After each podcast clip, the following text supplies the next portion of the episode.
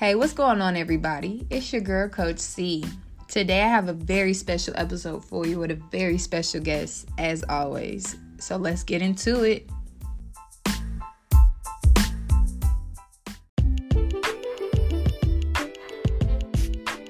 You did go to a Juco instead of going to like a regular traditional route. Why did you decide to go the JUCO route, and why was that the best option for you at that moment? Was really my only options. Not making the best decisions in high school, you know, running around being young and dumb, take yourself out of opportunities to do good things. I had several Division One offers out of high school, but unfortunately, I wasn't able to go due to my own decisions, making bad choices. So I had to go the JUCO route. So I went to Golden West JUCO out in California. Okay. And I feel like that's one thing a lot of people don't realize is that JUCO is like that that second chance. You know, oh, like oh, yeah. You you had this in high school, you was good, but now we gotta buckle down. Now now this is the the shakedown. For those who didn't get the shakedown in high school, we gotta get you right. you gotta get right. and that's one thing I love about JUCO. I think a lot of people don't use it to their benefit. Um, because a lot of kids, you know, when they don't get that D1 offer or you know that high D2 offer, they automatically assume it's over with. And some people go JUCO just to, you know, push out their image and push right. out their skills and stuff. So right, a lot of people sleep on JUCO. It's good exposure. I played with a guy Jordan Veasy, he had no exposure at all. He's with the Washington Redskins right now. The only offer out of high school he had was at NAIA. Went JUCO, went to Cal. Now he's with. Well, I guess they're not the Redskins anymore. The Washington football team. Yes, yes. But and that's the thing, staying true, sticking true to your dream. You know, not letting nobody stop you. Exactly. So, I guess I would. I, real quick, I don't want to touch on it too much, but how was it living out there in Cali though? Although you was playing football, how was it for you being, you know, that young and being across the the country, you know, basically on the other side? So how how was that for you? Oh, it was wild. it was crazy. Coming from Cabarrus County, North Carolina, all the way to Los Angeles, California, mm-hmm. is night and day. It's a totally different world I had to rebuckle down again out there because you can get caught up in just being out there in the lifestyle. Everything's so fast, but mm-hmm. I love mm-hmm. it. Yes, yes. All right. So moving forward, um, after JUCO, you know, you did your time at JUCO, put your work in, put your time in, put your everything that you could, you put it in. And you finally was able to get an opportunity to play on a collegiate level. Um, you came back home around the North Carolina area, and you end up going to St. Aug University and finished playing football at St. Aug. How was that um, playing at St. Aug at HBCU, and what was that environment like for you? It was different. I originally signed to Utah State, mm-hmm. but I had some things happen, so I went to St. Aug. I signed St. Aug in July. Mm. And re- I signed the second week in July and reported the third week in July. So it was a mm. quick turnaround. So it was yeah. it was definitely different, but I loved the HBCU experience. I was so glad, so grateful that I was able to do that because you get a different feel. You get teachers that actually you feel like care for you, mm-hmm. real family oriented, and I love St. Aug. How was it, you know, compared to, you know, your Cox Mill experience in high school and then St. Aug or your JUCO experience? How was all of that similar and different in the sense of um like you said like the difference in the teachers or the difference in the environment things like that what was some of the best things about some of those schools for you the environments were all different they're three completely different places so i mean it was all you got something good out of each something bad out of each but overall i mean out of cox mill you have resources. That's the thing I would say. Cox Mill gives you resources. They got the money to back things, to do mm-hmm. things. You're gonna always have a resource to somebody or somewhere. Out in California, you just got to meet so many good people. I got to meet my mentor, Jason David, Bruce Davis, and Stars SoCal guys that trained me out there. So I got to meet some good people. Then at St. Aug, I felt like everything was just so genuine from the administration to the teachers down to the lunch lady. Everything was just love. So I really it was dope. And that's facts though. That the lunch lady love that at HBCU ain't like no other. Like no other. I am weak. Okay, but moving forward, so um, you know, he played at St. Aug and the dream is still to go to the NFL. You know, I think people don't realize that. Yeah, you got to play in college, but the dream is still to keep going or play on the next level. Whether if it's not in the NFL, it's some type of pro ball. Um, so how was that moving forward? You know, after finishing up at St. Aug, you were able to keep playing football. So let's talk a little bit about that and um, the teams that you were able to play for and what that experience was like for you. Yeah, so the pro career it started off a little rocky, but it picked up. Coming out, I went to pro day, did Panthers local pro day, so it was cool. Thought I'd get some opportunities, didn't go that way. I started off actually playing with a local arena team, Carolina Aviators. Mm-hmm. I played two games with them, and I still to this day don't know how. Somehow, the top arena league, the actual AFL, the Cedar Rapids River Kings of Iowa, found the film from that game, called me up, signed. I moved to Iowa. I played with them for two seasons. Then this past season, I just signed with the BC Lions in Canada. Mm-hmm. So it's been a journey. It's been definitely all around the place, constant work, just believing in myself really because I could have quit a long time ago. Mm-hmm. So definitely just keeping the faith, keep working, keeping my head down and working. But the final goal is still the NFL. So we to see once Corona ends and I get to get up to Canada and play. We'll see how that goes. Yeah, maybe you know we connect you with our former guest Chelsea. Chelsea just got her um NFL agency stuff together, so we, we might need to make some connections. You know, yeah, we might need to. so hopefully she hear this, or you know, I'll shoot it to her, let her know like we got somebody for you. Okay. Okay.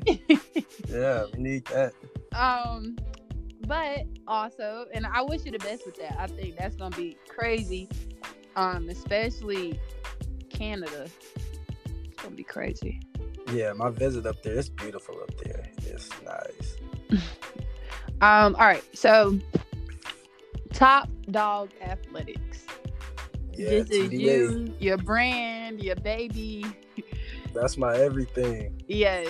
Let's talk about it. Uh, basically, let's start off with what made you start it. Like, what, where is the, what pushed you to start Top Dawg Athletics? Just looking at my own journey, I want this generation of kids. I don't want them to have to go through what I had to. You shouldn't have to have D1 offers in high school, then have to go JUCO, then have to play arena to get to Canada, get to the NFL. I want these kids to have a straight shot. Mm-hmm. I want you to do mm-hmm. what you got to do in high school, handle your business, go to your D1, top D2 school, whatever, get your shot at the league, and go straight from there. Agree. Agree. So, and I guess you said who is for, but it, it's who. I know you said the kids, but who for you? Who is your specific target audience? Like, yes, it's kids that you want that we want to push forward, and you want them to go a different route. But what specific kids are you, you know, gearing towards? Definitely kids and lower income families, single parent households. Those are the kids that I really target the most. Those are most of my kids mm-hmm. come from mm-hmm. that demographic. So that is my target area kids. But just kids around in general, you know, Cabarrus County, Mecklenburg County, we get mm-hmm. slept on on a national scale of athletes. We don't get talked about as much as other places as far as football. You know, basketball, they get our love, but football wise, I feel like we're still slept on, even though we have the Mallard Creeks and the Independents and the Butlers. Yeah. Still get slept on on a national scale. I'll say this though, I feel like um Cabarrus, Cabarrus get slept on in the sense of a lot of people don't realize how close Cabarrus is to Charlotte in a sense, you know, like Concord and everything and everybody's always doing the skills camps in Charlotte. It's always doing the training stuff in Charlotte, but sometimes they're not pulling these kids from the outskirts. And exactly. they need it. You know, I, I work in the school system out here, so um, I, I see the difference of an athlete down the street and an athlete, you know, in certain counties, you could tell the difference of who has what resources. You know, going back to what you said with Cox Mill, like y'all have resources at Cox Mills, but uh I'm thinking about another school in Cabarrus that may not, you know? And like the Northwest Cabarrus, the yes. J.M. Robinson. Yes. Even going out to Kannapolis, A.L. Brown, they have some resources, but Yes. not as much as you'll get from those Charlotte Met Mhm. schools. And I feel like, and I'm glad, and this was a, like one of the main reasons why I really wanted to pull you on here and get you on this interview because Cabarrus is just always overlooked. And I feel like there's so many good people that have come from Cabarrus that have made it, you know, even if they didn't make it, they still made it. And er- they just know everybody forgets or like it just slips everybody's mind and the kids in Cabarrus don't ever really get to see the people who made it out of Cabarrus because it's always emphasis on Charlotte and it's crazy. Exactly. And once uh, that's a lot of older generation fault too. Once people make it out of Cabarrus County, they don't really come back. So definitely want to change the culture on that as well. That's um that's why guys like Tevin Jones out of Mhm. Kannapolis, guys who come back and work with kids like that, they should really appreciate guys like that because don't it's not a lot of guys that go to UVA and come back and help out the city. So Mhm. that's It's another guy crazy. really helping. Me and Tevin interview coming up later, but That's, my my, guy. Shout out to Under Pressure. That's my guy. yes. And just another person, uh, you know, another young black man from the area trying to do better for the other kids in the area. The kids who didn't have what y'all have, you know, and y'all have the resources, y'all have the talents, y'all have the knowledge now to pass it on to other people. Um, so real quick with Top Dawg Athletics, give us a little one, two minute promotional ad. You know, why should we come work out with you? Why should people send their kids to you? Yeah. Best of the best. That's what it comes down to. You're gonna grind, you're gonna work, we're gonna get better on and off the field. That's my main thing. Not only do I want you to be a better player, I want you to be a better young man. I want you to be prepared for what life has in store for you after high school, Mm-hmm. after college. I want to be able to give you the tools and resources to do things that I couldn't do. Let me introduce you to agents that I've met when you come out of college. That's what we bring. Yes. I love it. So, and then one of my last things with Top Dawg Athletics, what what are some of your goals? Short term, long term goals? Where do you see yourself in a couple of years from now? What's up? 2021, we want a facility. That's Okay. the goal right now. We want an indoor facility for these guys. That's what's in the works right now. But long term, I just want generations of generations of kids from Charlotte, Concord, Salisbury. I got some kids from Salisbury. I want all of them to succeed and feel like they have a place to go to help them succeed. Agreed. Agreed. And that's what um, you know, with my nonprofit, that's what we hope these kids get out of these podcast episodes, out of the things that we push out, um, the little things that we do that we hope that they listening. Cause we here, we trying to get them this this information and just simple information on what we did wrong and how not to be like us. How they can be ten times better if they just listen to us. And it's funny though because in my head I'm thinking about how when I grew up, people was telling me things, and I wanted I wasn't listening. And wasn't now, going for it. yeah, now I'm the adult trying to get them to listen. so I hope I hope somebody end up start you know start listening. I hope. Exactly. Break the cycle. Yes, definitely. Um, and then I really I don't want to end it because I feel like we have so much more to talk about. Like I feel like You can come check TDA 7 on 7 team every Sunday, Optimist Park, oh playing in the Blazing 7 on 7 league. Since these guys don't have school ball right now, yes, yes. How is that going? That's going good. Our first ever tournament, we went 3 and 1. The kids played great. Got some attention from rivals, 24 7 sports. And that's what it's all about getting these kids that exposure to get college offers. Mhm. So do y'all practice? Yeah, we practice twice a week. Okay, I got like a little AAU program. Okay, I Yeah, little program trying to do. I drive up here for the practices and games, get them right. Because I'm actually training in Atlanta right now, so I'm not living here right now. Oh, you you making move moves? Trying to, trying to. a real community person. you win there for real. You making.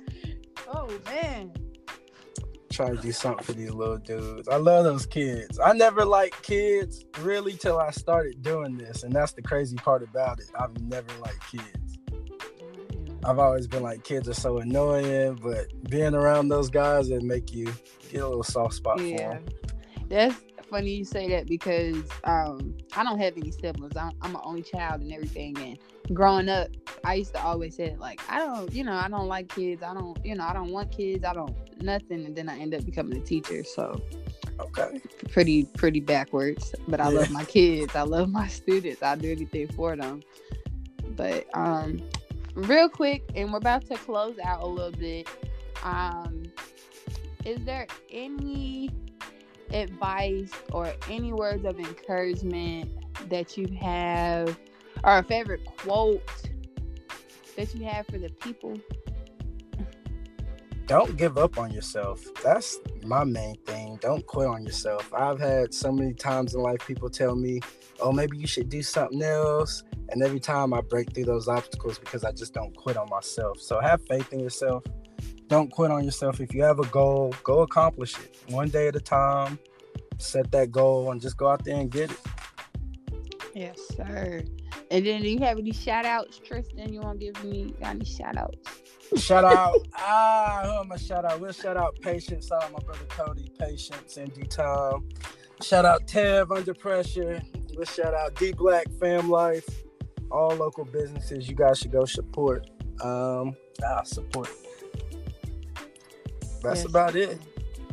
Yes, sir. And that's crazy. He, you just shout out the Cabarrus, the, the the top top the top premier people in Cabarrus. That's what you're trying to do. That's but the crazy thing is we're all friends. Like yep. we're, we're all close friends. Me and Cody live together every summer while oh, we're here wow. training. That's my brother for real. Tab, we all grew up. We all hang out with Tab. We all hang out with Darren. That's our circle. Yeah. So it's crazy to see us all doing something for the community. Yep, and y'all all doing good. Y'all all doing good. Black men doing positive things, being great examples and leaders for our other young black men. You know, just great. Just positivity. So trying to. yes, sir. Um, so I appreciate you, Tristian, for getting on here with us today. Um, I mean, you gave a lot of people good information talking about JUCOs and talking about believing in yourself, keeping your your faith strong. Stay just believe in you. Don't let nobody tell you what you can't do because you can do it.